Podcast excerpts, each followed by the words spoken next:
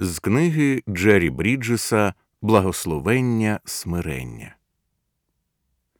Смирення це друга за частотою повчань чеснота в Новому Завіті. Поступається вона лише любові.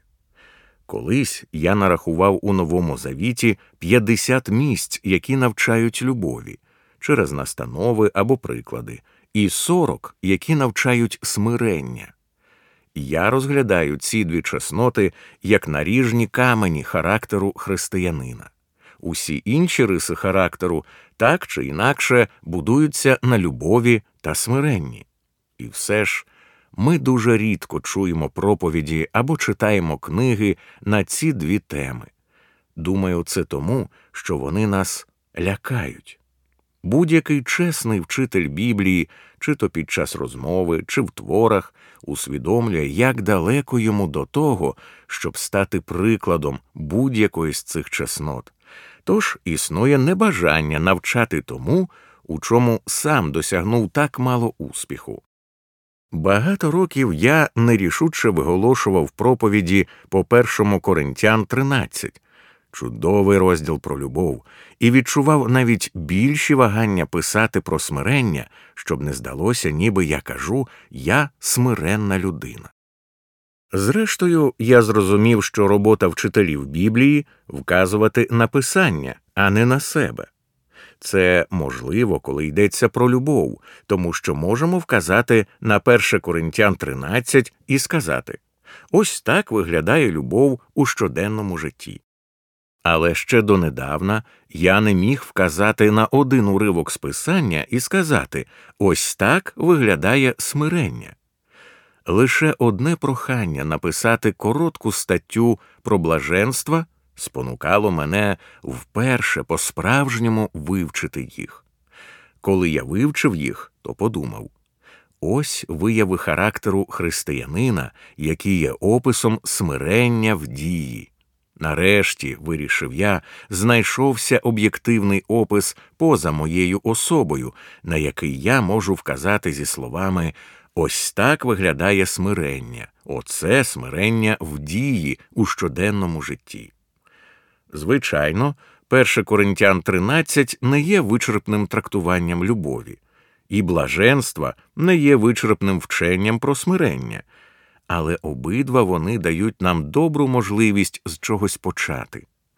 Правда полягає в тому, що ніхто з нас ніколи не досягне досконалості в названих чеснотах. Тож майте на увазі, що я не кажу ось я такий, але радше Отаким я хотів би бути, і я молюся, щоб зростати в цих чеснотах, і так само молюсь, щоб і ви в них зростали. Тож працюємо над ними разом. Коли ми вивчаємо ці чесноти в блаженствах, нам потрібно пам'ятати декілька істин.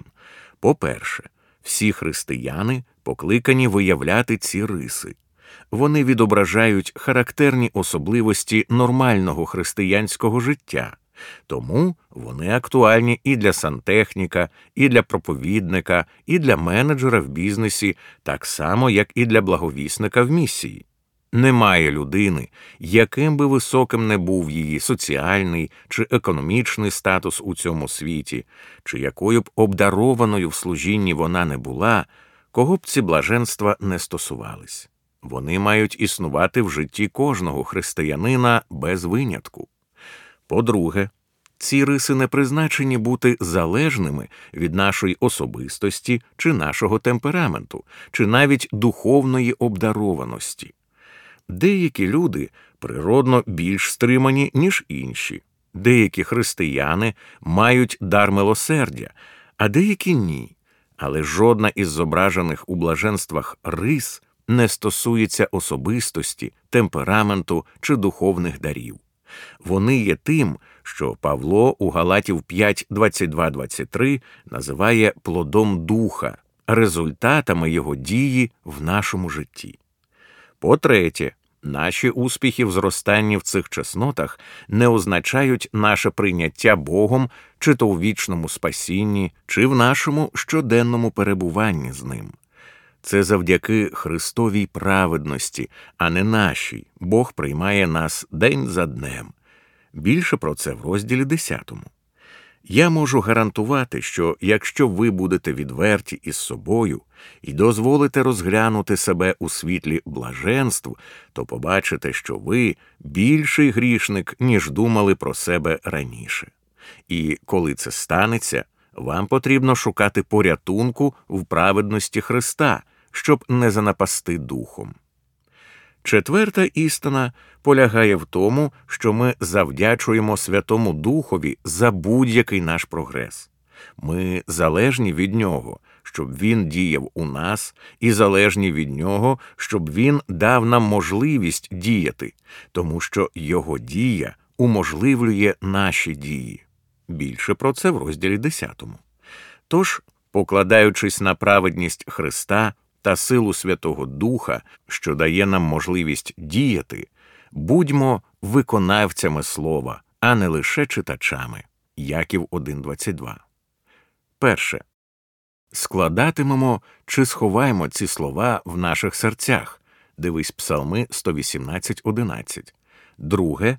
Молімося над цими рисами, просячи Бога показати нам наші недоліки та привести нас до зростання в цих сферах. Дивись Псалми 118, 33, 37.